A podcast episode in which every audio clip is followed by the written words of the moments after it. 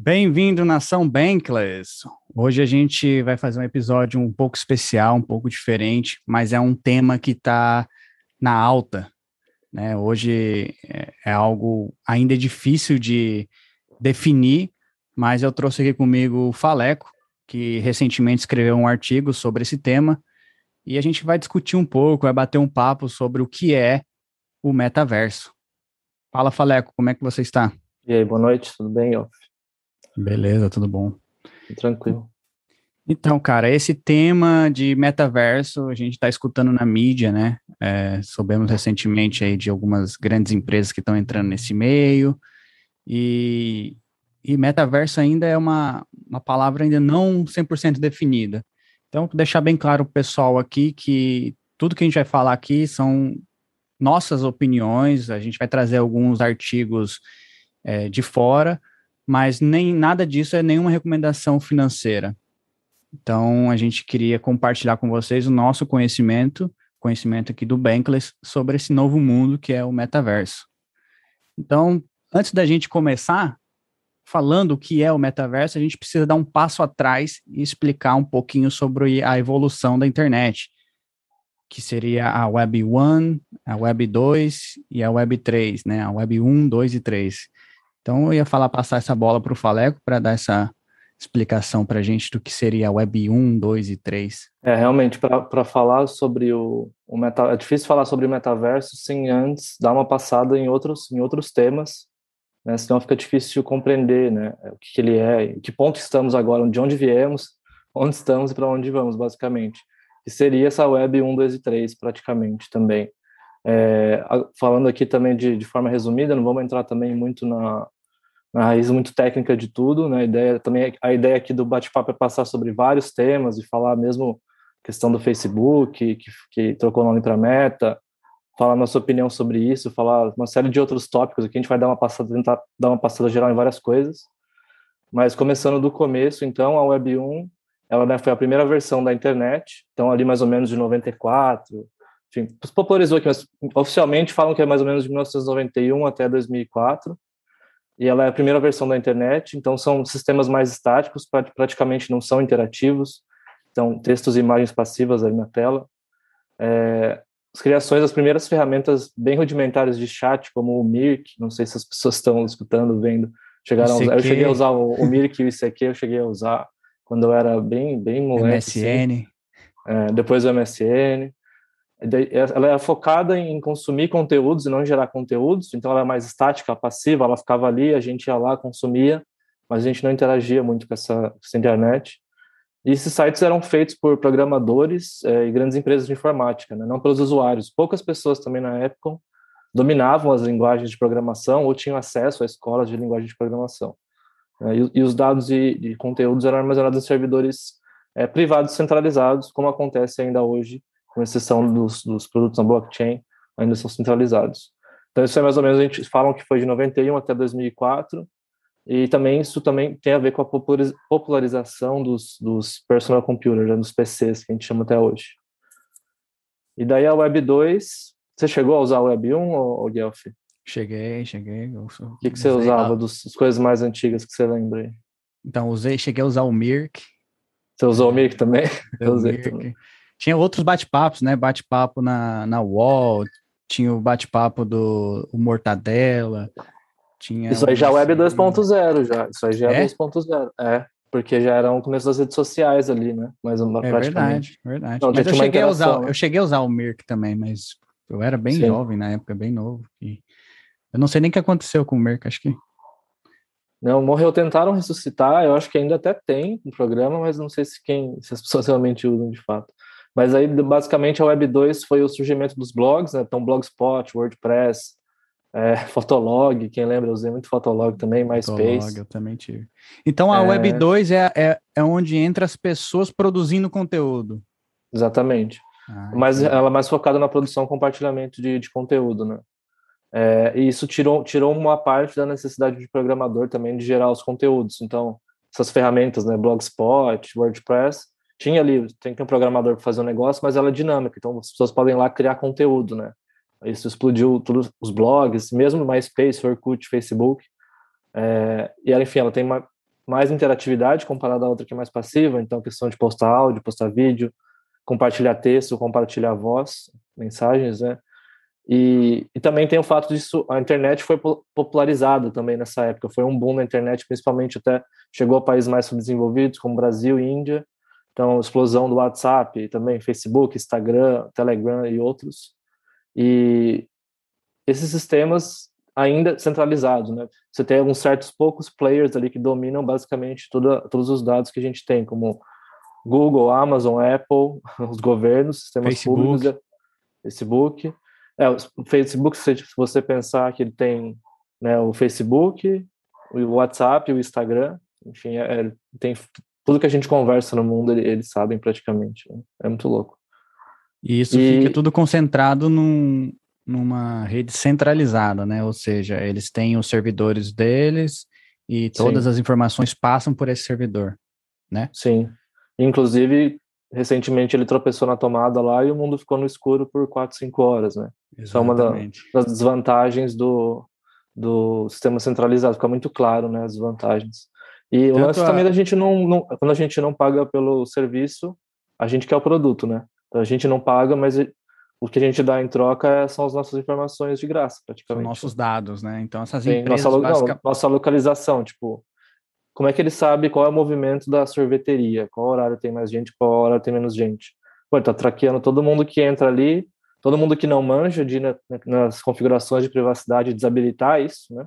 Então ele tá uhum. controlando todas, todo lugar que você vai, tudo isso a gente tá de certa forma vendendo para eles entre aspas, né?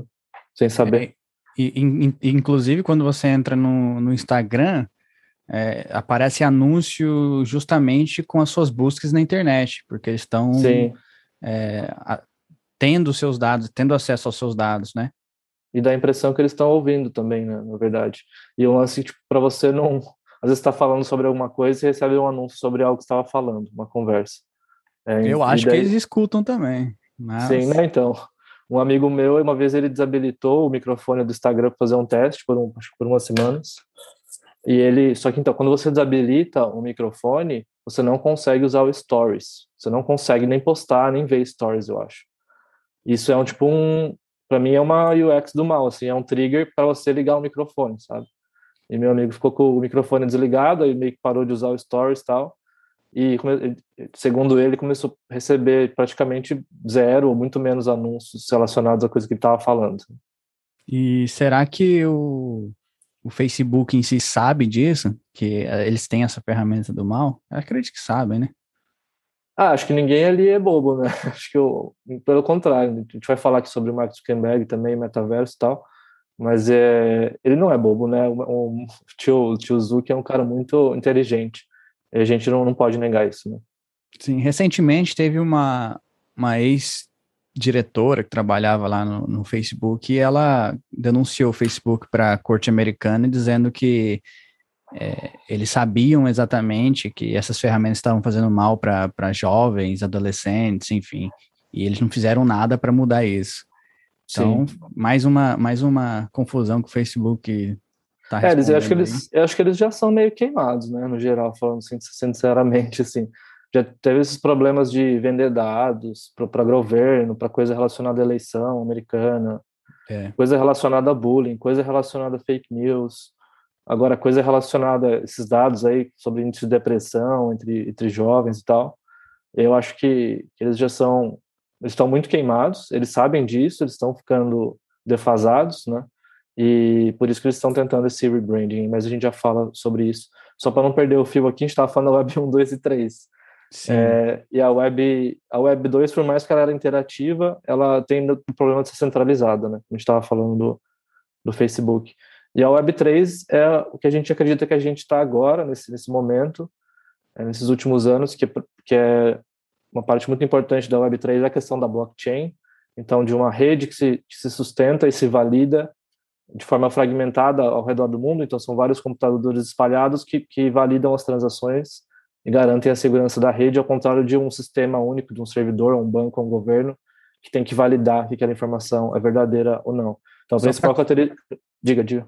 Só ia dizer, só para comparar a Web 2 com a, a Web 3, a, Web 2, por, por ser um sistema centralizado, eles têm o poder de, por exemplo, reverter transações, excluir algum usuário, mudar o que já aconteceu. Né? A Web3, por ela ser descentralizada, esse poder do blockchain, o torna imutável, ou seja, ninguém tem o poder de chegar lá e trocar ou reverter alguma transação ou mudar todo o banco de dados, né? Uhum, exatamente. Então, a principal característica dela é a descentralização. Então, ela é, ela é verificável e mais confiável, né? Ela é pública, open source é, e aberta. Ela é autogovernada, então, através da comunidade, de votações, de tokens, de eventos, de discussões, para direcionar para que lado que, que aquele software, aquele serviço, aquela blockchain vai.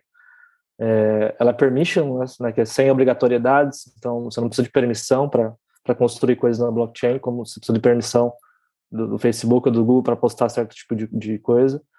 Ela é constante, então ela está sempre online, né? Ela é centralizada e fragmentada. 24 horas. E ela é mais difícil de ser atacada e, e corrompida comparado a um, a um, tropeço na tomada, um ataque num, num servidor. Exatamente. E, e, ela tem sistemas de pagamento nativo, né? a questão das criptomoedas, dos tokens, dos NFTs, onde você pode transacionar dinheiro ou não dinheiro, transacionar valores de forma direta, sem intermediários, de forma segura, validada pela rede.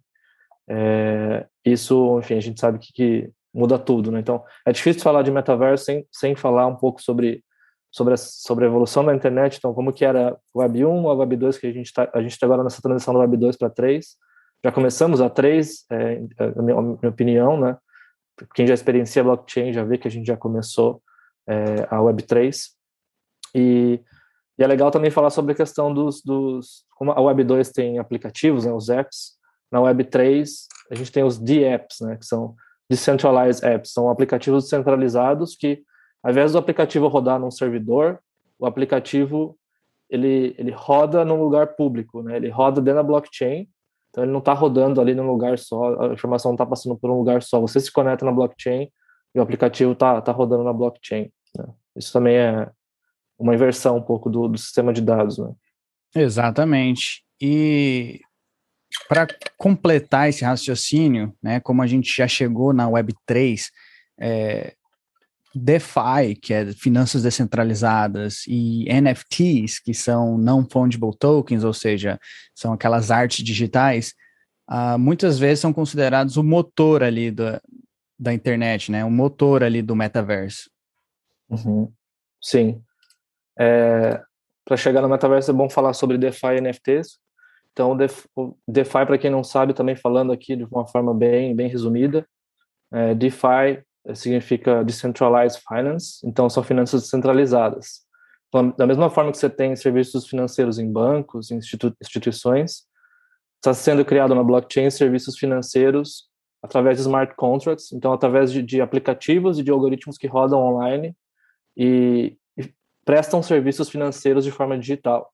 Então, nesse serviço você consegue melhores taxas, você consegue fazer uma série de operações financeiras, pegar empréstimo, é, emprestar, deixar seu dinheiro sem passar por nenhum intermediário. Com... Exato, deixar seu, seu dinheiro rendendo, sua criptomoeda rendendo. Ainda é uma coisa é, que é só a galera que está mais ali early adopter e é usuário mais avançado faz, mas acho que é nesse momento, mas acho que é só uma questão de tempo para que isso se, se fique mais fácil para o usuário, a experiência, para que isso fique, você vá ali com o seu cartão de crédito, compre uma criptomoeda, deixe ela rendendo na poupança. Eu acho que nos próximos cinco anos aí isso vai ficar muito mais, até menos, nos próximos três anos vai ficar muito mais fácil para os usuários. Mas voltando para o ponto, então, DeFi são essas finanças descentralizadas e onde você pode fazer uma troca direta sem intermediários de moeda, de NFTs ou de outras coisas. Então, isso é, uma, é, é meio que esqueleto ali do metaverso também, né? Essa possibilidade que a gente só ganhou com a blockchain e com a Web3, ela, ela é muito importante para o metaverso. E NFT, falando aqui também a, no modo simples, é, você não quer falar um pouco aí, Guelph, o que são NFTs? Sim, sim, eu vou é até DeFi. dar uma incrementada no que é DeFi, na minha opinião, uma, uma frase simples. É, DeFi são as finanças descentralizadas nós que estamos nesse mundo de DeFi descobrimos uma forma de coordenar humanos e ter transação e ter valor financeiro, ter transação financeira na internet, sem precisar passar por um banco. Então, basicamente, DeFi é esse mundo dentro das finanças descentralizadas, é, é ali o dentro do blockchain que te dá a habilidade de transacionar sem passar por nenhum intermediário. E o NFT é um token, né, uma moeda criado dentro do DeFi que ela é imutável, ela só existe uma. Então, nós usamos NFTs para dar valor a uma obra de arte. Então, algum artista criou uma imagem, uma obra digital, e a gente usa o NFT para tokenizar esse item, né? Ou seja, para dar valor a ele dentro da internet. Então, só existirá um único daquele daquela moeda. Então, ela não é fungível com nenhuma outra moeda. Você não consegue misturar com outra, ela é única. Então, pode ser usado é, uma casa, por exemplo, ela pode se, se tornar um NFT, ela pode ser representa, representada por um NFT, porque você não consegue ter uma casa igual, idêntica, que tem o mesmo valor, todas as casas são diferentes. Então, essa é uma, uma analogia legal. E hoje a, gente tá... a escritura da casa pode ser um NFT, né, de é. certa forma, sem a validação de um, de um cartório contrato de, de casamento pode ser um NFT, é, imagens. Na que... verdade, é, são, muitas, são muitas aplicações, na verdade. É até difícil falar, porque é, não só a questão do NFT, também tem que você constrói em volta do NFT, né? Então, por exemplo, você compra um NFT X, esse NFT vai te dar acesso exclusivo a promoções, ou vai te dar um acesso exclusivo a um after party com um artista, ou, ou ele vai te dar uma camiseta, ou todo mundo tem NFT, sempre vai ter desconto nesse hambúrguer pelo resto da vida. Então, assim, o lance não é só o NFT, mas toda parceria de marcas e de ecossistema que, de economia que você pode gerar em volta de, desse NFT relacionado a eventos no, no mundo real. Né? Sim, e outra, outro, outro aspecto também é a questão dos colecionáveis, né? Aquelas figurinhas ou moedas, selos que sejam, que existem no mundo real, é, enfim, Cartas de beisebol.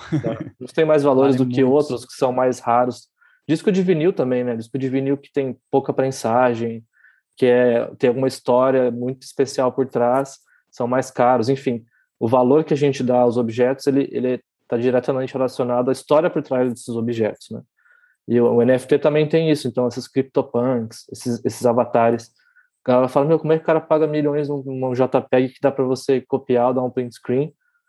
Mas a questão é, é toda a história por trás disso, é todo esse movimento cultural, essa mudança cultural que a gente está vivendo, que os NFTs estão trazendo para o mundo, a questão do, do, digital mesmo, de quanto o digital é importante. Né? E eu diria que também é a autenticidade né, por trás do NFT, por ele ser único, ou seja, ele está registrado na sua carteira, que é, ele é imutável, ninguém mais vai ter aquele registro a não ser você, então faz com que ele seja valioso, né? Então, é, se a gente olhar no mundo real, por exemplo, é, nós temos a Mona Lisa, que vale lá 800 milhões de dólares, né? E só existe uma. E o dono, quem é o dono da Mona Lisa? Então, pode ser que seja uma pessoa, ou no caso hoje, acho que é o museu, né? O dono do, da Mona Lisa, ou é fragmentado em pedaços, enfim. Mas se você é o dono da Mona Lisa, você consegue fazer uma cópia da Mona Lisa perfeita, mas o original vai ser só de uma pessoa. E a mesma coisa o NFT. O NFT, que é uma obra digital, ela está registrada na sua carteira, outras pessoas podem copiar, mas a gente sabe que o original pertence à sua carteira, pelo fato que a gente usa a tecnologia de blockchain, a transparência do blockchain, e ali mostra de quem é o dono, entendeu? Quem, é, quem pertence àquela obra de arte, ou, enfim, qualquer item tokenizado na internet. Uhum. É, para quem não sabe, toda carteira na, na blockchain é pública, então, você só colocou o número da carteira lá, que é um código, você copia e cola, você consegue ver todos os, todos os dinheiros, todos os itens que estão nessa carteira. Você não tem o nome da pessoa ali, se a pessoa quiser, ela pode colocar, mas você não tem o nome da pessoa ali. Mas, assim, todo o dinheiro, toda a carteira e toda a transação, ela é aberta. Nenhuma informação na blockchain ela é escondida, né? Tem, tem umas pessoas que não sabem disso.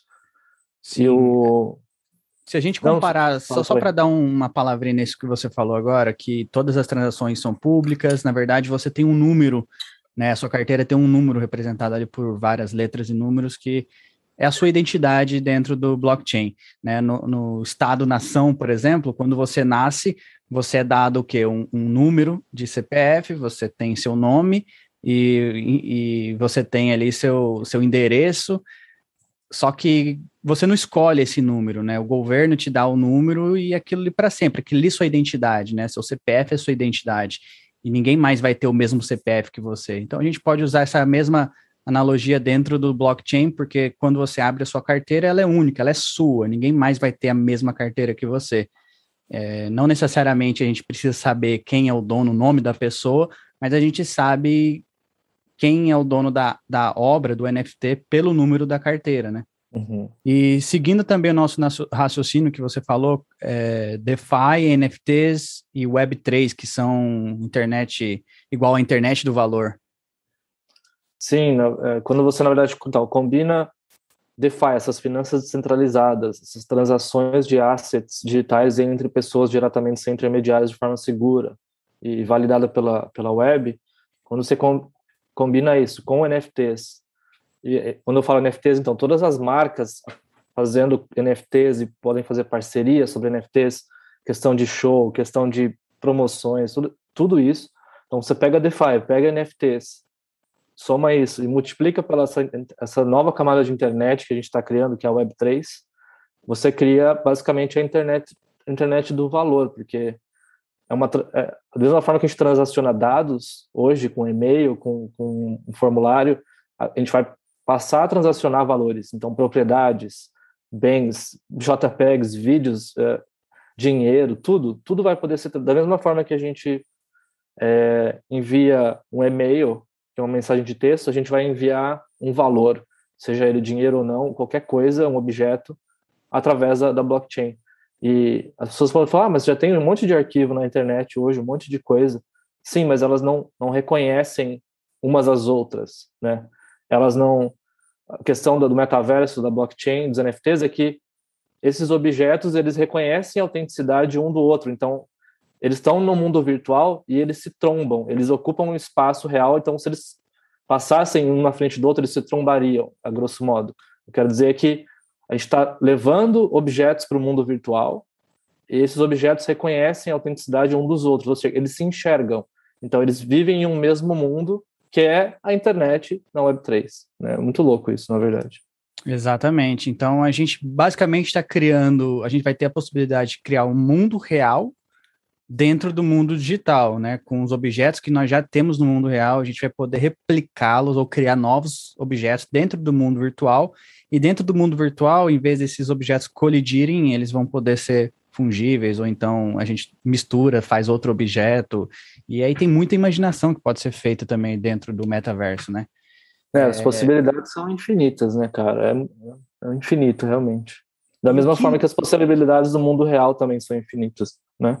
Exatamente. E o que é, não é o metaverso? Porque as pessoas vão, vão perguntar assim, ah, mas tudo pode ser metaverso? O que não é metaverso? Sim, eu, eu gosto de falar primeiro que não é, para explicar o que é, que acho que faz, às vezes faz, é mais fácil você ir tirando as coisas da frente até chegar onde você quer. Mas é, muito, o metaverso, falando que, o que, que, o, que o metaverso não é, né? Ele não é uma realidade virtual, ele não é um só ele não é só uma realidade virtual é, ele não é só um mundo virtual e ele não é só um videogame. Esses são três pontos. A gente pode tentar passar rapidamente mas basicamente ele, ele não é uma realidade virtual porque a realidade só uma virtual, realidade virtual né? Exato ele não é só uma realidade virtual porque essas tecnologias são de realidade virtual são apenas uma maneira de explorar o metaverso. Então como fazer essa comparação é que nem dizer que o, smartphone é a internet. Os smartphones eles são um modo de experienciar a internet, né? São, são meios de se conectar a uma experiência. E a realidade virtual ela é só um meio de se conectar a uma experiência. E o mundo virtual, isso é, é o metaverso não é só um mundo virtual. Isso seria dizer como, como a internet é o Facebook. Né? A internet é muito maior do que o Facebook. O Facebook é um mundo virtual dentro da internet. Então, é, existe uma série de outras experiências de, de, redes sociais, mas elas são todas centralizadas. A questão do metaverso ele vai ser vão ser vários metaversos interconectados. Então eles vão você vai em teoria poder transacionar objetos entre um e o outro. Então você não está fechado ali dentro de um mundo, mas sim inúmeros, infinitos mundos interconectados, onde você vai poder enviar um asset de um mundo para o outro. Isso é totalmente diferente do que a gente tem hoje. Né? E o metaverso não é só um videogame. É... Por mais que jogos, sim, vão existir dentro do metaverso, tem, essa, tem uma grande aba do metaverso que é relacionada a games, mas não, ele não é só isso, né? São multiversos conectados. E algumas diferenças fundamentais no, entre os jogos e, e metaverso é que os jogos eles têm objetivos claros é, definidos e, e, são orientados por ele, por ele. Então, se, se você não tiver um objetivo, você não consegue ter um jogo. E no metaverso, não necessariamente você tem um objetivo. Você pode só ficar zanzando ali, vendo o que está acontecendo, ou você pode jogar um jogo, você pode fazer uma reunião, você pode assistir um show virtual junto com um amigo, por exemplo. É, os, os, jogos são desintegrados, então, por exemplo, eu jogo Warzone é, com meus amigos já faz desde o começo da pandemia. É, então, por exemplo, é, eu estou jogando Warzone, então assim, eu não consigo me conectar e jogar uma partida dentro do Fortnite. É um outro sistema, é um outro código, são, é um outro formato de arquivo, esses jogos não, não se conversam, né? E no, no metaverso está se trabalhando nessa questão da interoperabilidade, interoperabilidade sobre essa interconexão entre os assets, de você passar um asset de um lugar para o outro, né? de um jogo para o outro, de um mundo para o outro. Isso é muito interessante também, esses formatos únicos de arquivo. Sim. E os...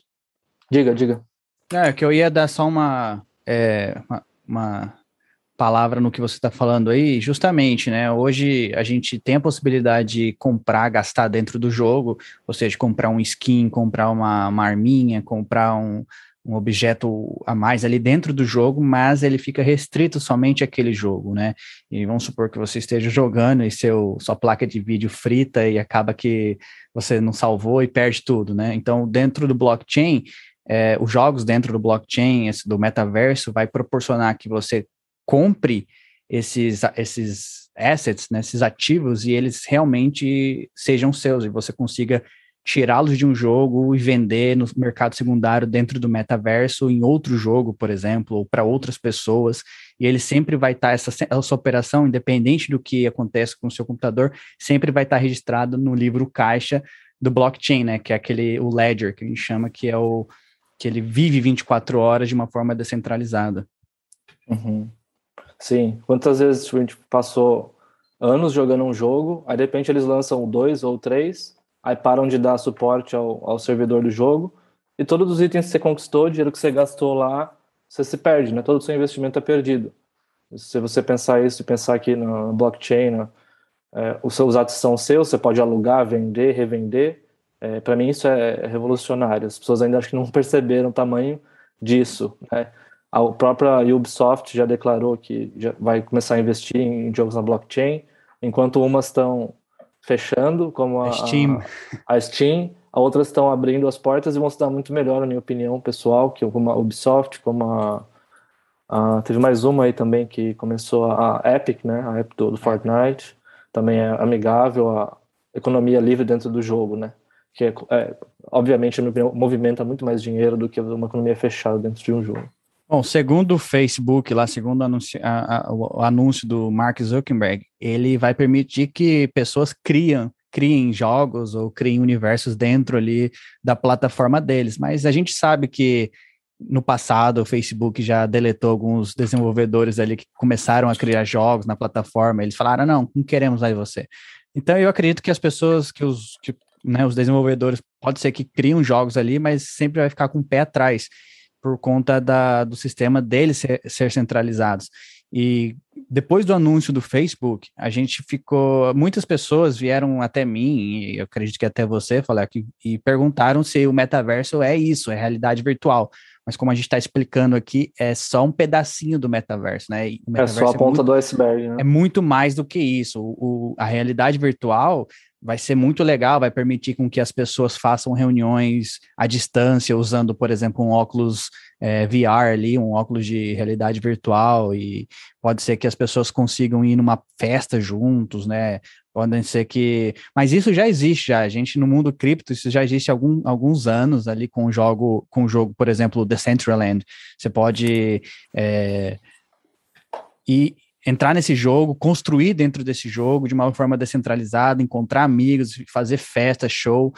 E o Facebook é mais uma forma, mais uma ferramenta ali para as pessoas explorarem esse mundo de realidade virtual que está conectado com o metaverso.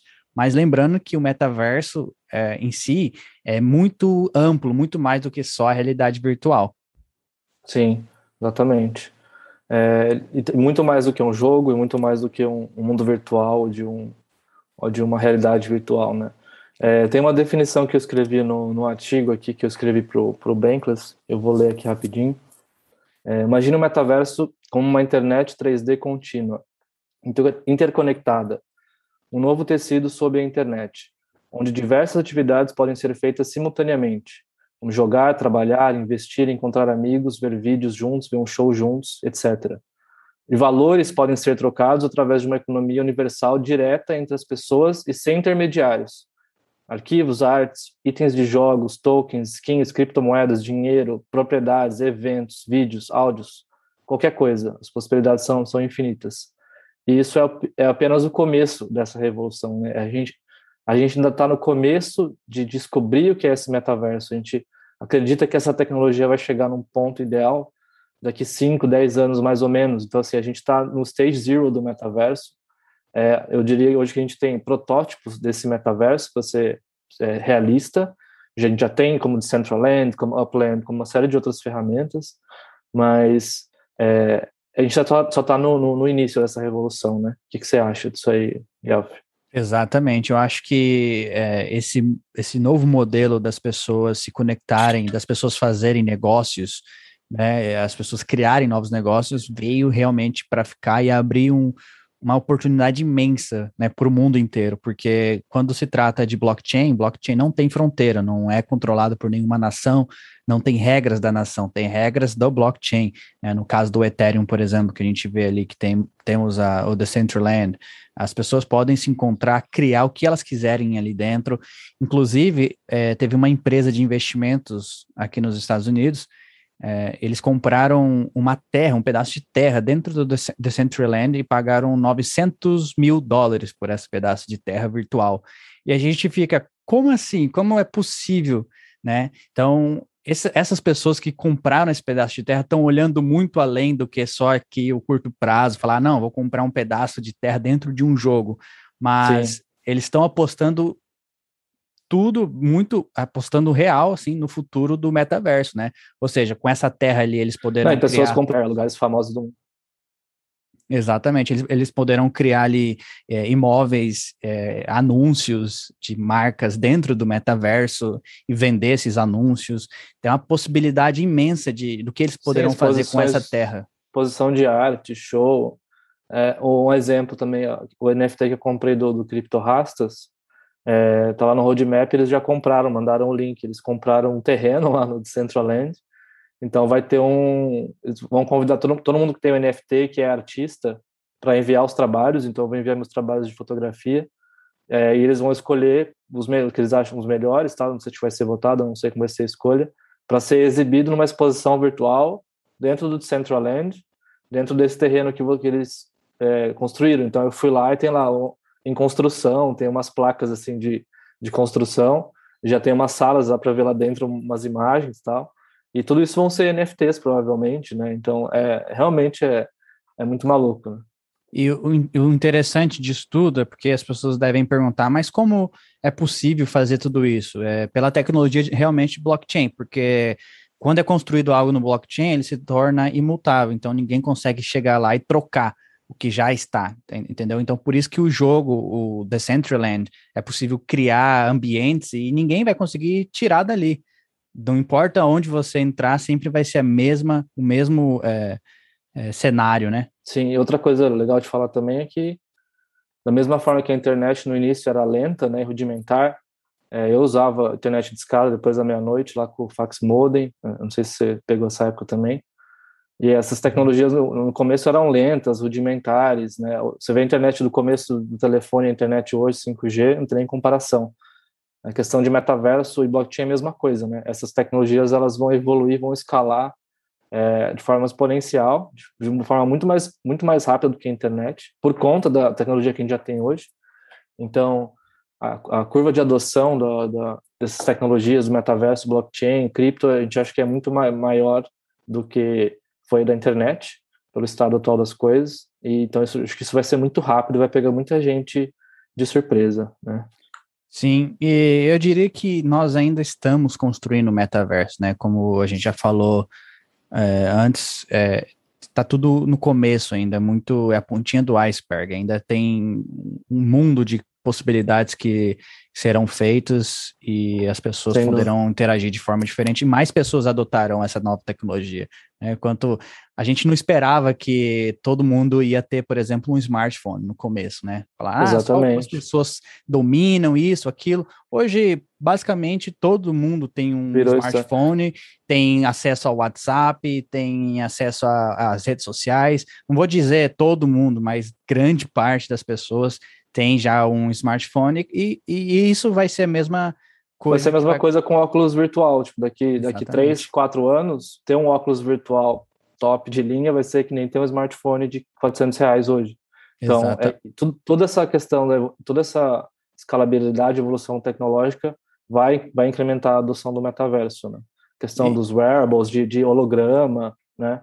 É, imagina você estar tá ali na tua, na tua sala e você põe um holograma é, enfim, é, tá falando ali com a tua filha que está em outro país e parece que vocês estão jantando ali na mesma sala. Né?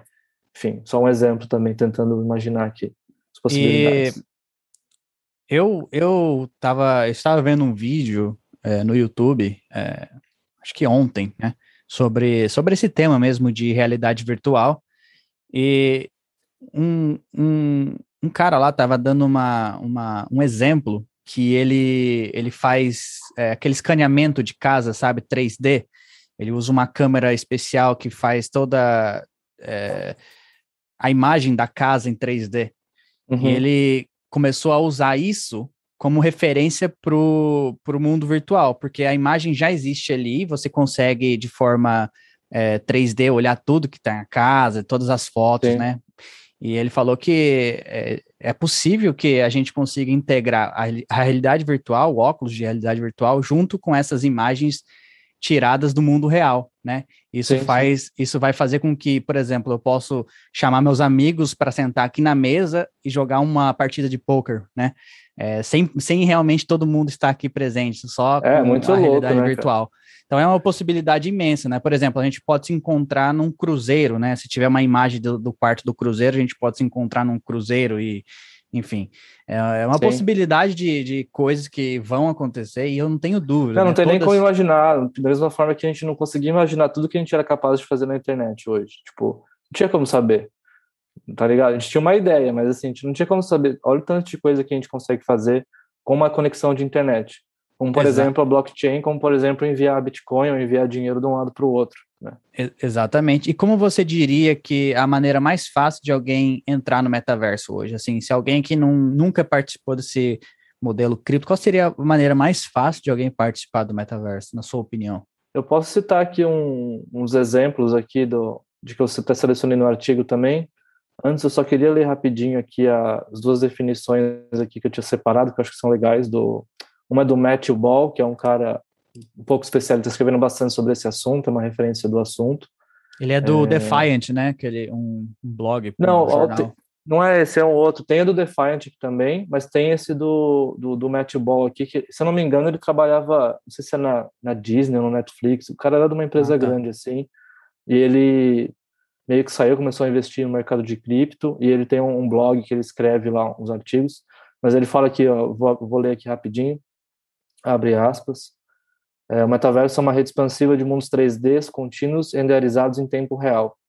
Simulações que suportam a continuidade da identidade, objetos, história, pagamentos e direitos e podem ser experimentados de forma sincronizada por um número efetivamente ilimitado de usuários, cada um sendo um indivíduo, indivíduo no sentido de sua presença digital. Fecha aspas, é interessante, né? Muito interessante, aqui, muito interessante. Rapidinho aqui do, do Defiant, que você comentou aí, é, abre aspas.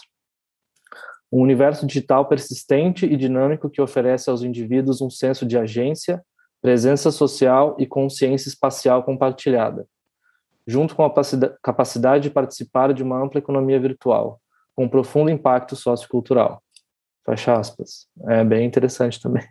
Exatamente. E só para lembrar o pessoal que está assistindo a gente, é, nós estamos dando uma definição curta do que pode ser o metaverso ou do que é o metaverso. E lembrando também que esse mundo envolve muito mais do que a gente está falando, como por exemplo jogos, né? Que a gente deu uma, uma pequena pincelada ali.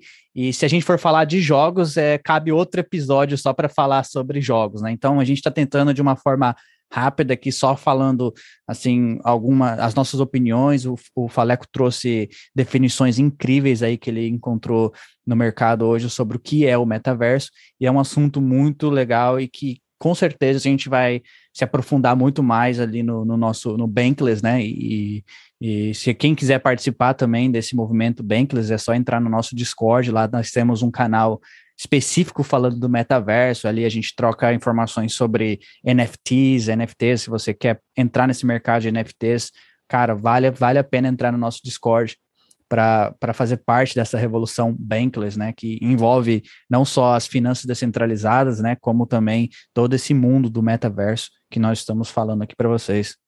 Certo, Faleco? Certo. A gente dividiu aqui a, a, pauta em dois grandes grupos, né, em duas partes. É bom que a gente chegou agora na, na... Então, a parte 1, um, a gente falou um pouco dessa introdução ao metaverso. Sim. E a parte 2, que começa agora, a gente vai falar um pouco sobre outras opiniões de, de pessoas interessantes, discussões interessantes que a gente viu no Twitter, online, é, a questão do Facebook também, que foi uma questão chave essa semana, do Facebook mudando o nome. Então, a parte 2, bom que a gente começou aqui, entrou na parte 2, menos de uma hora, dos 50 minutos aqui, Guelph, então estamos bem na, na, pauta, e agora a gente mata aqui a, a parte 2, que vai ser uma, uma, discussão legal também, quem está interessado aí no, no assunto. É, o Facebook mudou o nome para Meta. Na verdade, o Facebook ainda vai existir, só que o nome corporativo né, do Facebook vai se chamar Meta. É, eles têm essa ideia de se aprofundar mais no, no mundo metaverso. Eu, particularmente, não sei se essa mudança de nome foi relevante, mas é, o Facebook ainda vai existir, o Instagram ainda vai existir, o WhatsApp ainda vai existir, porém o nome da empresa, do conglomerado ali agora vai ser Meta. Inclusive, eles vão mudar o um nome na Bolsa de Valores, que hoje é o, o, símbolo lá é FB, né?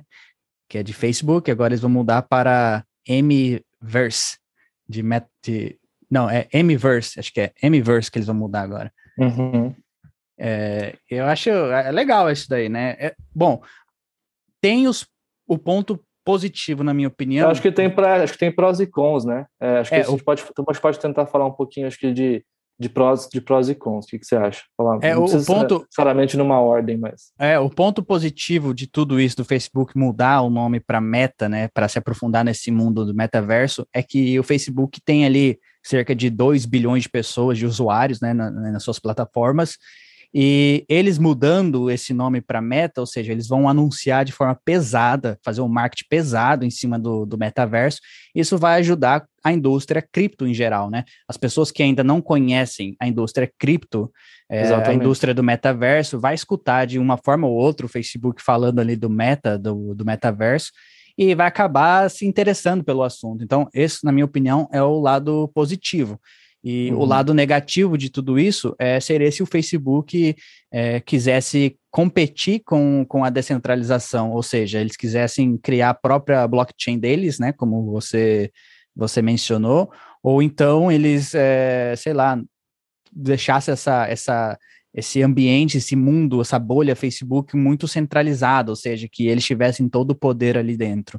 Esse é o ponto negativo, né, dessa, de, para mim, nesse, nesse, nesse nessa mudança de, de Facebook para Meta. O que, que, você acha? Sim. Não, eu acho que tem alguns pontos uh, positivos e alguns pontos negativos. Eu acho que assim, por exemplo, como a gente falou, uma, o tio Mark não é não é burro, né? Ele é um cara muito inteligente, muito estratégico. Ele já comprou a óculos lá, começou a investir nesses óculos alguns anos atrás, acho que mais uhum. seis anos atrás. Então assim, ele, ele, ele sabe o que ele está fazendo, né? Então assim, a gente tem que não pode, acho que não pode subestimar, como você falou isso isso gera um, um marketing e, e, a gente vai trazer muita gente para esse mundo. A questão é como é que vai ser esse mundo dele, né? Como é que vai ser o metaverso do Facebook? Ele não entrou em detalhes, mostrou algumas coisas e tal. A gente pode falar. Eu separei aqui alguns subtópicos para a gente falar também. Mas assim, ele não falou sobre questão de propriedade, ele não falou se vai ser realmente no Ethereum ou se eles vão criar uma blockchain.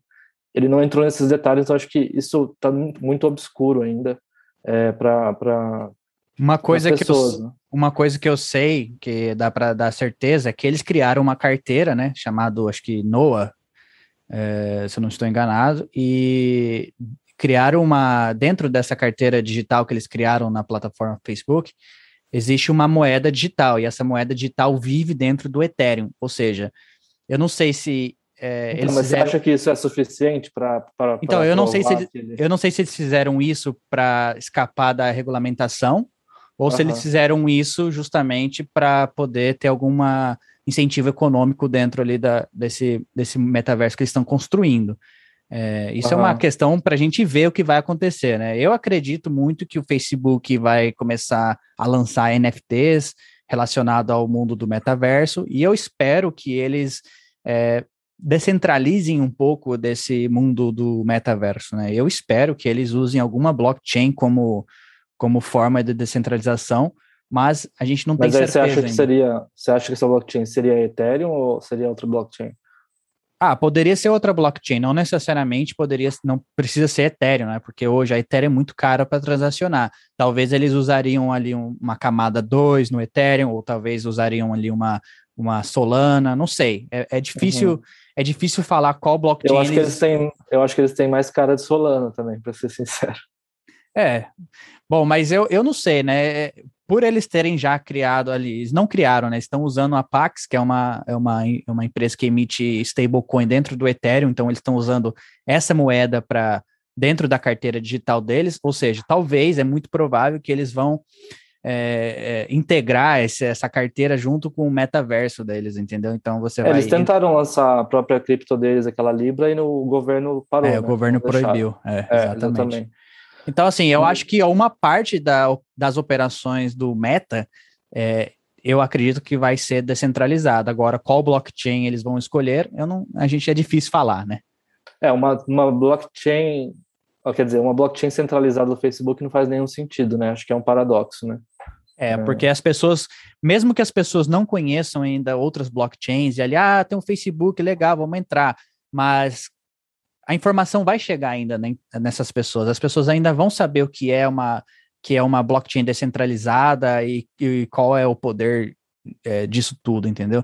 Então, no curto prazo, pode ser que o Facebook ganhe tração, mas quando as pessoas começarem a estudar um pouco mais sobre descentralização, sobre blockchain, o que vai acontecer, é, talvez eles saiam dessa, dessa, desse controle total do, do Facebook. Então, eu acredito que o Facebook, como você disse, o Zuckerberg não é, não é bobo nem nada, ele deve usar uma, algum blockchain para descentralizar um pouco do, das operações ali dentro do metaverso que eles estão criando, né?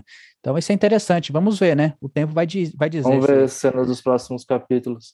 Eu queria trazer aqui rapidinho só uma, umas opiniões aqui, umas comparações do pessoal do Bankless HQ lá, que é o Bankless americano, que é do, do Ryan, Ryan Shem Adams aqui, que é um dos, dos âncoras lá, que ele fala, né, que o, o Facebook mudando o nome para Meta é, é uma vitória do mundo cripto, né? É praticamente declarar que, que é uma vitória. Isso traz muita coisa para o mainstream e, e, que o que o metaverso ele, ele precisa de direitos prote de proteção de propriedade, né? Como acontece no Ethereum e em outras blockchains e que o isso valida todo o conceito de Web3, né? Isso isso traz uma empresa de bilionária, que tem acesso a bilhões de pessoas, para o Web3, para o metaverso. Isso, de certa forma, valida a autenticidade de um trabalho que vem sendo feito no underground, no Ethereum, em outros lugares, por mais de cinco anos, oito anos, enfim.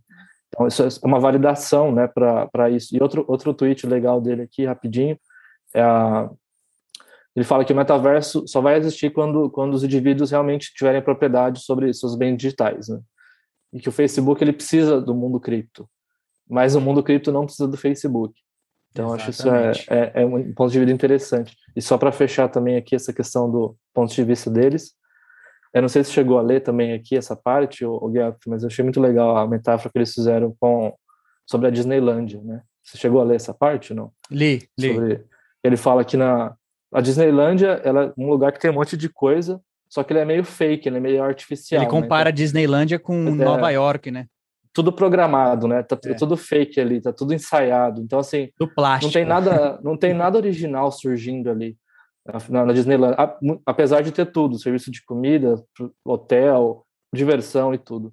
Então, se você comparar isso a Nova York ou mesmo a São Paulo, é um lugar vivo, tem cultura ali florescendo. Então, abre um restaurante, abre é, um café e uma casa de show, e as pessoas ali, é um, o ambiente mudando, arte de rua, street art, adaptações, enfim, é um ambiente mutante, né? um ambiente de, de florescimento. Então, uma comparação como seria o, face, o metaverso do Facebook, como sendo ali a Disneylandia, aquela coisa meio plástica, e é o metaverso real no Ethereum ou em outras blockchains, como sendo Nova York ou São Paulo. Eu acho uma comparação interessante.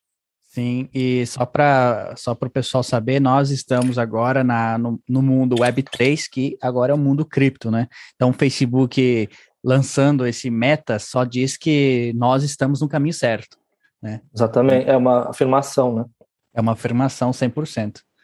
E tem mais alguma coisa que, algum, algum outro artigo que você trouxe aqui pra gente, Faleco? Cara, eu trouxe uns tweets, tem muita discussão interessante sobre o metaverso acontecendo no Twitter, na verdade, assim.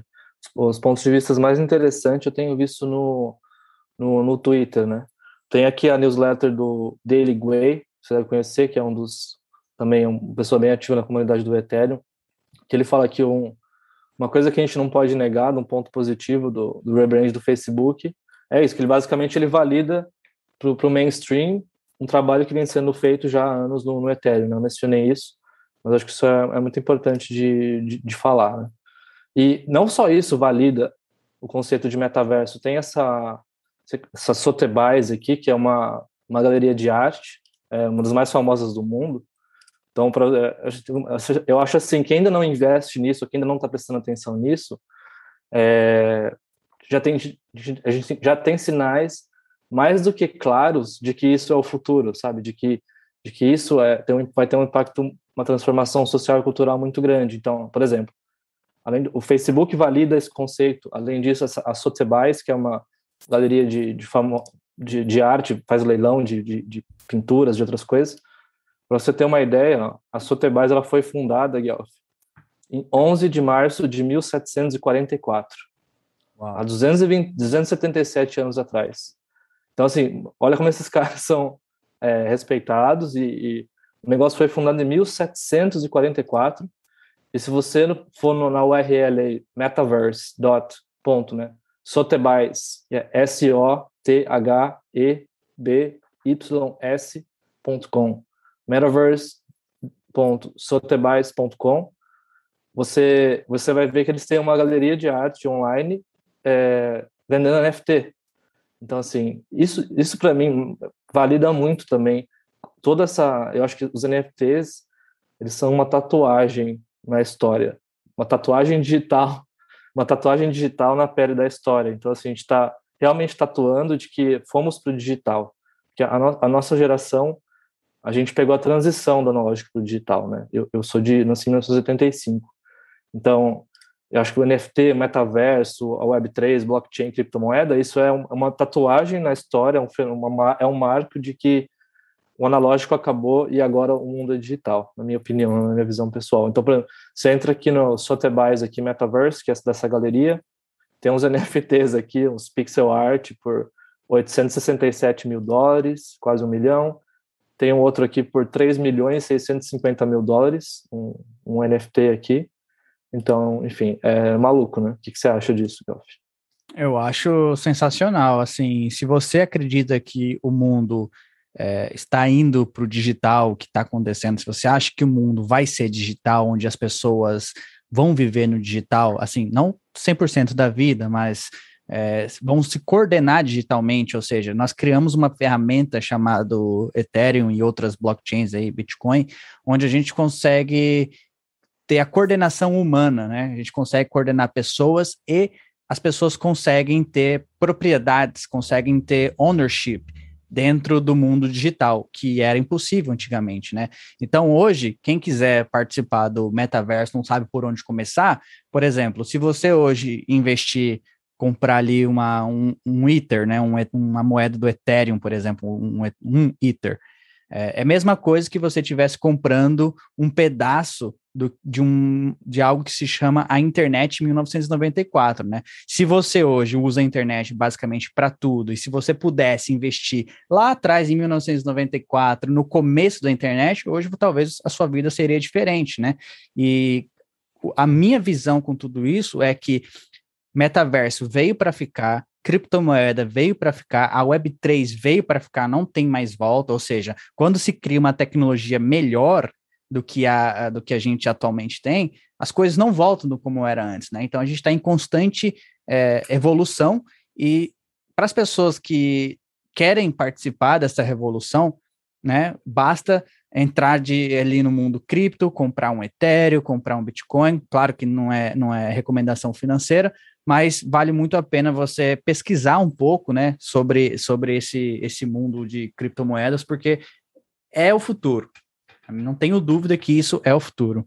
Sem dúvida. Tem uns itens aqui na pauta que eu queria cobrir rapidinho, Guelph, antes da gente ir para a reta final aqui, que é o, o item 8 e o item 13 da nossa pauta, que também está relacionado um pouco ao Twitter. É, falando aqui também rapidinho sobre o Facebook versus Ethereum aqui, é, um cara que resumiu, achei legal também, que é o Brandon from, from Dharma, o nome do profile dele, mas ele fala, né, Beleza, então Ethereum versus Facebook, né? Basicamente aberto versus fechado, transparente versus opaco, permi é, sem permissão contra o permissionado e é, pertencente da comunidade, né? Sendo da comunidade ou pertencendo ao Mark Zuckerberg. Né? De que lado, de que lado, de que lado você escolhe? Então, acho que é isso. Não tem como. Ele vai ter que usar, acho que uma blockchain, seja o Ethereum, seja qual for outra. Eu acho que senão, principalmente essa nova geração, ela não vai querer usar o metaverso do Facebook por uma questão de valores, sabe? Exatamente. Não necessariamente porque é, ah, ele atinge X bilhões de pessoas, beleza, mas eu acho que os jovens é, vão falar, não, eu não quero usar uma coisa do que é do Facebook, sabe? Eu quero usar o Ethereum, enfim.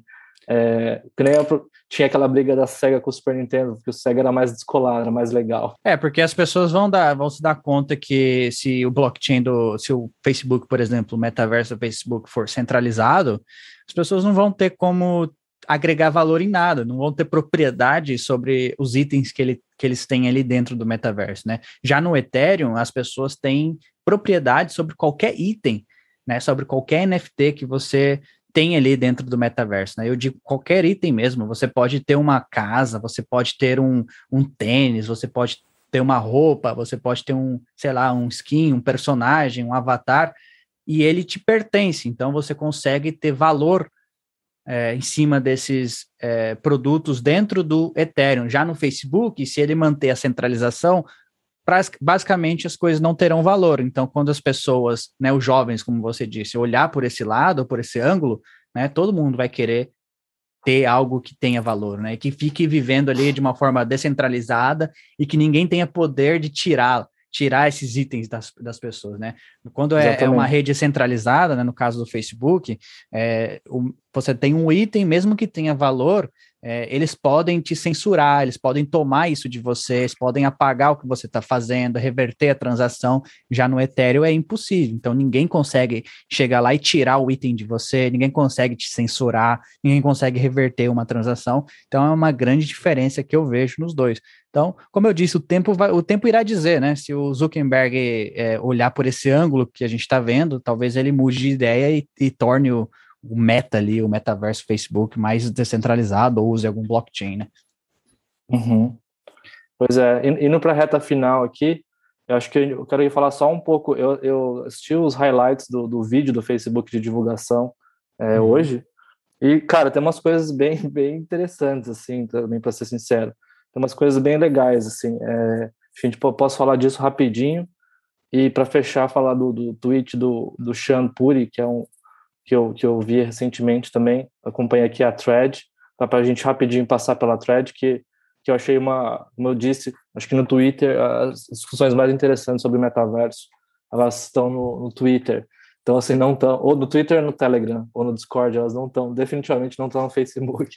Mas umas coisas legais que eu, que eu vi, cara, do, do vídeo do Facebook, da divulgação deles, é, por exemplo, é, eles fizeram uma parceria com o GTA, que é um jogo, putz, foda, muitas pessoas aqui gostam de GTA.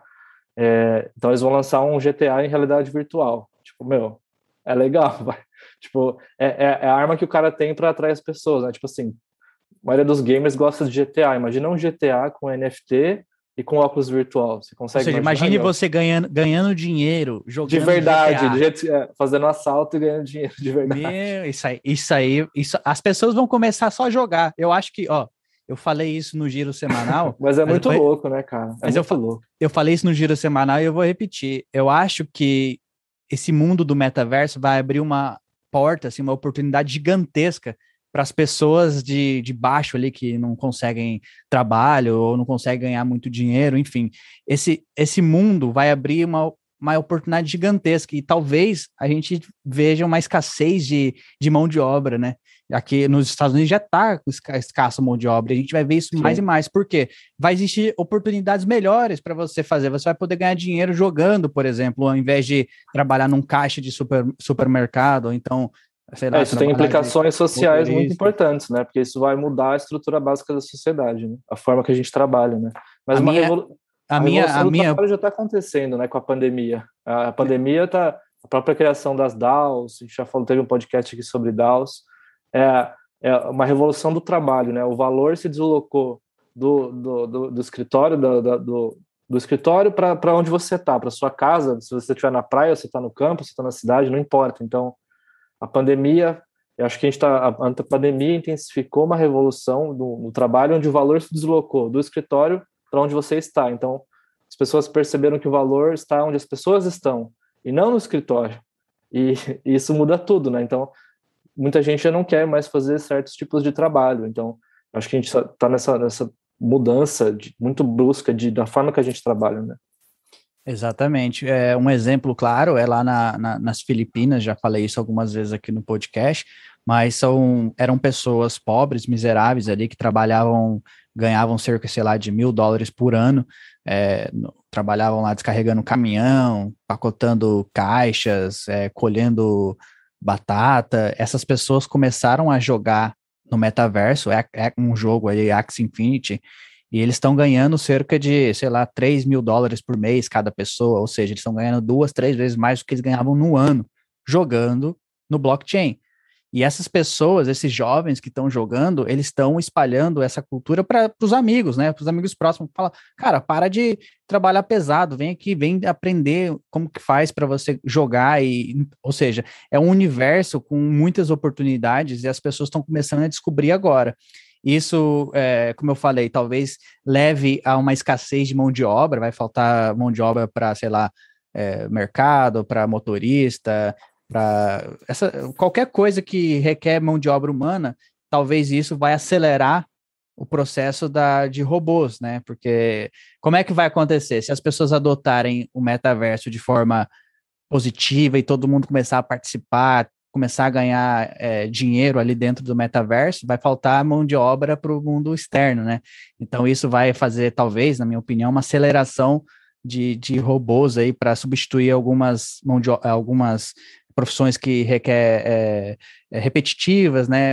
É, é, profissões que, que são peri perigosas, enfim, isso aí talvez será será um, uma, um motivo para essa aceleração.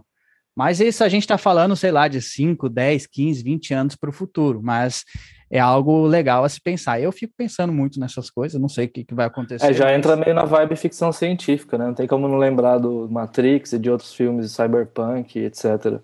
Mas falando, já que a gente está falando em trabalho, então outro item aqui que eu tinha selecionado para a gente falar, por exemplo, reuniões virtuais. Então, uhum. do Zoom ao metaverso, né? Então, da mesma forma que a gente entra no. Tipo, o trabalho foi todo deslocado para o Zoom, né? Você vê o quanto o Zoom subiu aí de valor de mercado na pandemia e tudo mais, é, um, é absurdo. Então, assim, e hoje a gente está nessa transição, as pessoas vão para o escritório para ter reunião no Zoom, né, para falar. Então, porque o time está todo fragmentado. Então, uma reunião metade Zoom e metade mundo físico, uma reunião não funciona. Então, todo mundo vai, acaba, mesmo que está no escritório, vai acaba indo para o Zoom para fazer a reunião. Então, a gente está nesse, meio de caminho. Então, da mesma forma que a gente quase todo dia entra, agora, nesse momento, a gente está numa chamada de Zoom, você está no, no hemisfério norte, eu estou no hemisfério sul, certo? Então, assim, da mesma forma que isso virou normal e a gente entra no Zoom, a gente vai entrar dentro do metaverso para ter essas conversas. Ao invés de estar aqui sentado na minha tela, eu vou estar com um óculos virtual. Então a gente vai fazer reuniões de trabalho em volta de uma mesa com avatares no mundo virtual. Né? Isso, isso, eu digo daqui a poucos anos. Já tem umas soluções dessa hoje, eu já vi na, na internet, não me lembro o nome agora, no meta, na blockchain. Você entra como se fosse um Zoom call, mas aí você entra numa conferência, né? Então é um palco com cadeiras, é um ambiente ali 3D, e a reunião, você põe a tua foto, então são ali meio que as fotos ali, então é meio que um protótipo disso. Então, da mesma forma que a gente, eu acredito, da mesma forma que a gente entra no Zoom hoje, a gente vai entrar nessas salas virtuais para fazer reuniões. E o mais louco vai ser, tipo, ah, eu beleza, eu quero mostrar um protótipo do, do app que eu estou trabalhando. Então eu vou só apertar um botão aqui, ou eu vou pensar, ou vou apertar um botão que seja, e daí isso vai ser projetado. Então, imagina que a gente está nessa realidade virtual, numa sala de reunião, e isso pode ser projetado. Então, assim, esse, quero mostrar um gráfico, quero mostrar uma imagem, eu posso mostrar isso em 3D, ou eu posso mostrar um vídeo desse sendo projetado na parede. Consegue imaginar isso não? Cara, eu, eu consigo. Muitas pessoas não conseguem, mas é, é como eu disse, né? É, as pessoas não sabiam como o smartphone ia mudar a vida de muitas pessoas, assim, rede social ia mudar. E é a mesma coisa agora. A gente está bem no comecinho, então é legal a gente explorar essa, essa imaginação e pensar, cara, isso é possível, isso vai acontecer. E eu consigo imaginar isso, mas é legal que todo mundo entre nessa vibe. É uma, vai ser uma revolução muito legal, cara. Eu acho que é, isso é pro, vai ser positivo para a sociedade. O que, que você acha? Uhum. Acha que isso vai ser positivo? Vai ter também vai ter o lado negativo, mas a maior parte vai ser positivo. Não, eu acho que eu acho que qualquer qualquer ferramenta, a essência da ferramenta é nula. Tipo, você pode usar a chave de fenda para apertar um parafuso ou para machucar alguém, certo? Então importa como você usa a ferramenta. Você pode usar a internet para comprar uma passagem, para conversar com um amigo, gravar um podcast, ou você pode usar a internet para clonar um cartão e dar um golpe numa pessoa. Então assim, o que que, que muda? Não é a ferramenta o problema, é, é a pessoa que usa a ferramenta, é a questão ética do indivíduo. O metaverso é a mesma coisa, blockchain é a mesma coisa. É, sempre existem pessoas de boa índole de má índole, independente da ferramenta, sabe? Essa é, essa é a minha visão, assim. E a, uma coisa legal que eu vi no vídeo do Facebook também, que é essa questão dos avatares reais ou surreais. Então, por exemplo, imagina que você compra um NFT que te dá direito a um show, aí você pode ir no show com o teu amigo, nessa realidade virtual, compartilhar esse show com o teu amigo, então os dois estão... Isso já eu acho do caralho. E daí imagina que você não só comprando o ingresso do show, você tinha, compra um NFT que te dá direito a uma after party do show. Então, só quem tem o NFT vai poder entrar nessa festa. E ali você vai usar o teu skin, o seu skin do metaverso. E você pode usar tanto um skin real, que seja uma, uma reprodução do teu corpo nas proporções reais, enfim, se você quiser, ou você pode usar um skin de dinossauro, ou um skin de mutant ape, ou de cyberpunk, sabe, de CryptoPunk. Então, é, isso é muito louco também. E o Facebook deixou isso muito claro no vídeo também, que né, vai ser essa mistura de, de, de, de, avatares reais com avatares surreais. Então, imagina você estar ali conversando, você está tá com um avatar de dinossauro e eu estou com um avatar de CryptoPunk, sabe? É, muito interessante. No 3D. E, e, e, o legal é que tudo isso você consegue fazer dentro da sua casa ali, se você separar um quarto para o mundo metaverso, coloca seu óculos de realidade virtual e você consegue é, participar disso tudo, né? Conhecer pessoas novas dentro do metaverso. Isso eu acho bacana. E, o legal de tudo isso também é que não existe fronteira, né? O metaverso ele é, ele é borderless, não tem uma fronteira, não é igual um país que você tem aquela fronteira. Ele, qualquer pessoa do mundo inteiro pode participar do, do mundo metaverso. Isso, isso é bem bacana também de, de pensar, né? Que você Sim, pode, é mais inclusivo, você pode, né? você pode ir para qualquer país, por exemplo, lá o pessoal vai replicar o Japão no, no, mundo metaverso, você pode estar no Japão, depois no outro dia você pode estar na França. Não, imagina, imagina uma empresa que vai recriar todos os principais pontos turísticos em 3D na blockchain. E você vai ali, compra o NFT, paga o ingresso e você tem direito a ficar ali no lugar que você queria visitar ou visitar vários lugares. Você fica ali tempo X e você visita o lugar que você quiser. Você clica ali, beleza, quero ir para o Monte Fuji você ali escolhe as posições que você quer olhar. Ah, massa, quero, agora quero ir para Cataratas do Iguaçu. Você vai. Então, assim, a empresa pode investir numa tecnologia de mapeamento 3D com drone, mapear todos esses lugares com voo de drone e vender isso como um NFT, um serviço que você paga o ingresso para visitar o lugar que você quiser. O que, você acha dessa ideia? Vamos investir Sim. ou não? Claro, a princípio as pessoas, é, as empresas em si vão fazer, vão replicar lugares, é, as pessoas vão só conseguir ver esses lugares, mas eu acho que conforme a evolução vai existir novas tecnologias onde a pessoa não só vê, mas ela pode sentir também, assim, sei lá, o ventinho é, daquele lugar, sentir o cheiro daquele lugar. É igual quando você vai, por exemplo, no Universal Studios, é, tem um brinquedo lá do, do Harry Potter, que é basicamente você entra dentro de um carrinho, né? E é, você está dentro de uma realidade virtual, só que é, parece que você está voando na vassoura do Harry Potter, e aí tem aquele, aqueles ventinho soprando na sua cara, mas na verdade você está dentro de um carrinho ali rodando e um, um, e um ventilador soprando na sua cara. Mas dentro da realidade virtual parece que realmente você está dentro daquele mundo, que você está sentindo. Ainda, ainda isso é, um, é, uma segunda etapa da evolução do, do metaverso, mas eu acredito que isso vai acontecer também. Sim, doideira, né? Do muito louco de pensar. Bom, então, para a gente concluir aqui nosso, nosso pensamento final, eu gostaria de começar com o Faleco. Qual que as suas conclusões de tudo isso? Você que iniciou esse projeto de, do metaverso ali no Bankless, inclusive, para quem quiser conhecer mais do trabalho do Faleco, ele tem, ele tem um, um, um artigo que é a introdução do metaverso, é só entrar lá no artigos.banklessbr.com e procurar pela introdução ao metaverso, se não me engano, é a primeira página que aparece lá. E é um artigo muito bom, foi um dos melhores artigos que eu li sobre o metaverso. Ele fala, dá bastante exemplo, fala bem sobre o, o que é a visão dele do metaverso. Vale a pena o pessoal, pessoal conferir. Mas se você quiser dar uma conclusão final sobre esse papo legal que a gente está tendo aqui, go ahead. Sim, eu vou para concluir aqui, eu vou, vou me inspirar aqui no, nessa thread do Twitter aqui do, do acho que fecha bem, é, que também é um, um tweet, tweet recente que eu li que eu li hoje, hoje de manhã, mas é, então acho que ele fecha bem essa, essa conversa aí. Então ele fala que ele fala que muita pessoa, muitas pessoas estão equivocadas, né, a pensar que o metaverso é só um, um lugar virtu, virtual ou mesmo aquele Ready Player One. É, ele fala que o, o metaverso não não é um não, não necessariamente é um lugar, mas ele é um tempo. Ele é um, é um ele é um marco no espaço-tempo. É, mas que, que, diabos é isso? Ele fala que o metaverso é um, é um momento no tempo. Eu, eu concordo, eu acho que é por aí. Então, é, é, um, é um momento onde a gente vai ter uma inteligência artificial muito inteligente, é, chegando ali ao ponto da singularidade, que é onde elas ficam tão inteligentes como nós, e que o, o, o metaverso, na verdade, ele é esse momento onde o digital é mais valioso que o físico. Então, isso, isso não é uma mudança que vai acontecer da noite para o dia, né?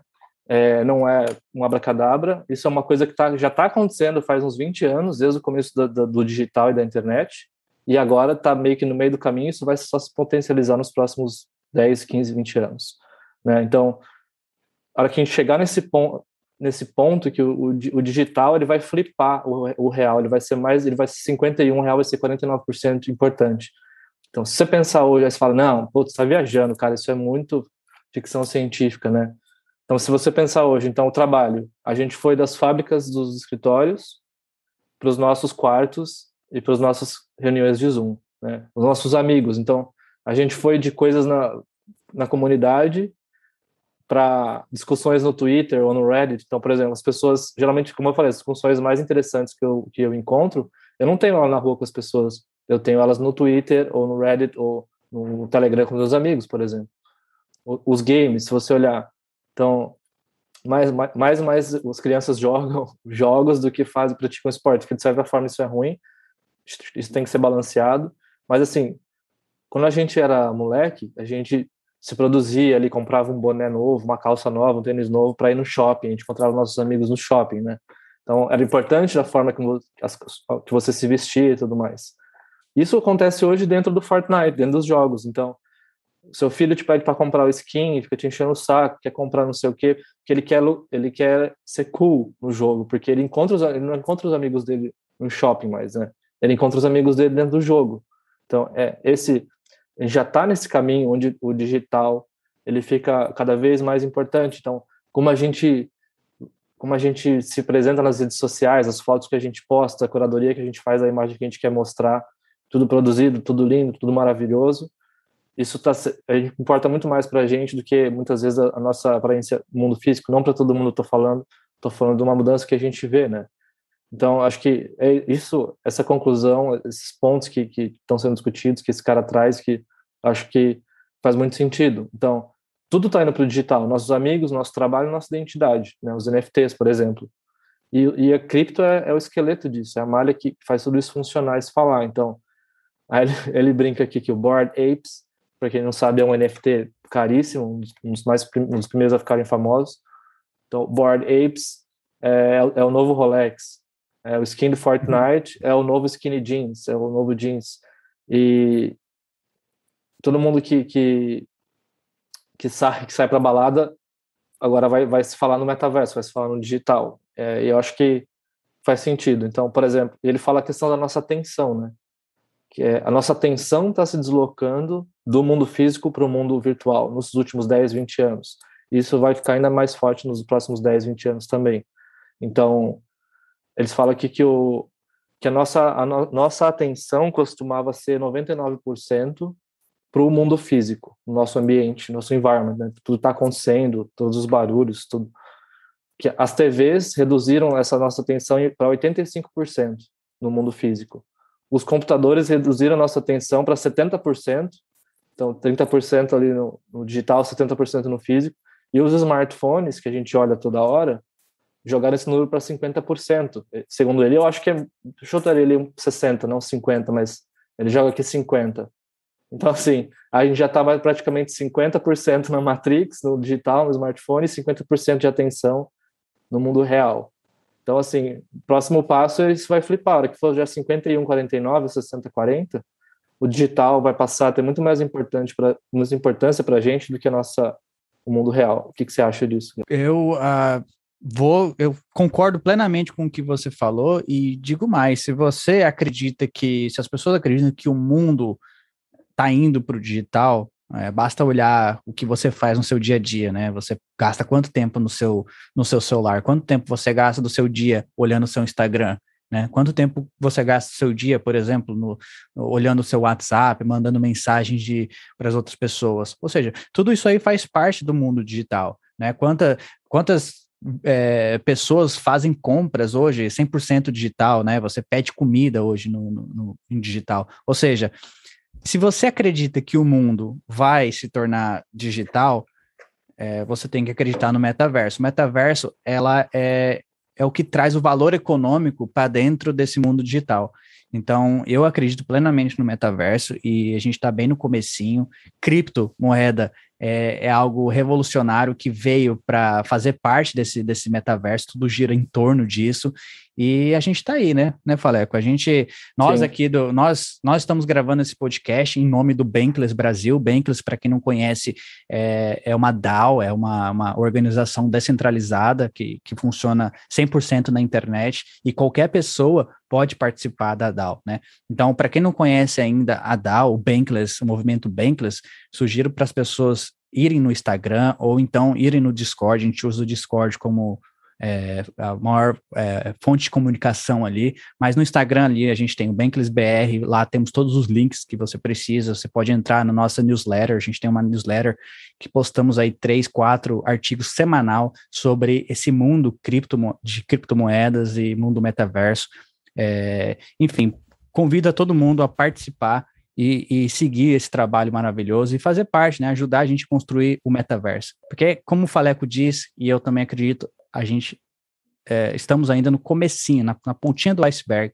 e temos muita coisa para fazer ainda. Então, vale a pena você conferir esse trabalho de perto, conferir o trabalho do Faleco, ele ele está ali presente nessa, nessa matrix que é o Bankless, e está todo mundo ali no, com, uma, com um objetivo em comum, com essa missão, com essa visão de crescer esse movimento é, é, Bankless e ajudar outras pessoas a se tornarem Bankless. Né? Basicamente, Bankless é você ter soberania sobre, so, sobre seu dinheiro, aprender é, esse mundo digital, aprender como você pode participar desse mundo digital, comprar sua primeira NFT, né? enfim, ter uma, uma porção de conteúdo bacana que vale muito a pena as pessoas conferirem.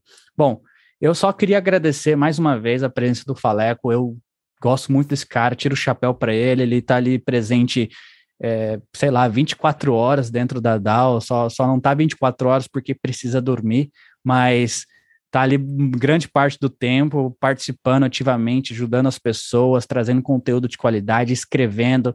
Ele é um puta de um designer, UX designer. Então, pessoal, se você quer aprender mais com, com o Faleco, ou comigo, ou com qualquer outra pessoa do Bankless, basta você entrar ali no nosso Discord, que estamos ali e pronto para te ajudar. Bom, só queria agradecer a sua presença mais uma vez, Faleco, e vamos deixar, vamos deixar claro aqui para as pessoas que tudo que a gente falou aqui são opiniões próprias, não é nem, nenhuma recomendação financeira, a gente não quer que você se arrisque, se você não tiver conhecimento suficiente, não, não se arrisque, não entra nesse mundo assim sem saber o que você está fazendo, vá atrás de informação, mas a gente acredita que esse é o futuro. Então, basta conferir os nossos, nossos artigos que você vai ganhar mais conhecimento, né? É isso aí. É, nossa, o Bankless não é um, um blog sobre dicas de investimento. Né? O Bankless é um blog sobre a cultura cripto, sobre os impactos socioeconômicos, sobre tutoriais, sobre educação, sobre né, conhecimento. E a gente, quanto mais a gente educar as pessoas, gerar conteúdo em língua portuguesa, acho que mais a gente vai ajudar o mercado. E é isso. Então, obrigado aí também, Guelph, pela, pelo espaço. É, os ouvintes aí, os, os pessoas que assistem, chegaram até aqui também. Nosso obrigado. obrigado. Deixe compartilhar aí com os amigos, se curtiu. E é isso aí. Bom, vou deixar um disclaimer aqui no final. Criptomoedas, em geral, são considerados ativos de risco, né? Mas nós estamos indo para o lado desconhecido. Então, grude na nossa mão, venha com a gente e se torne mais bankless. Bom, muito obrigado a todos que chegaram até aqui. Curte, compartilha. E é isso aí. Até a próxima. Valeu!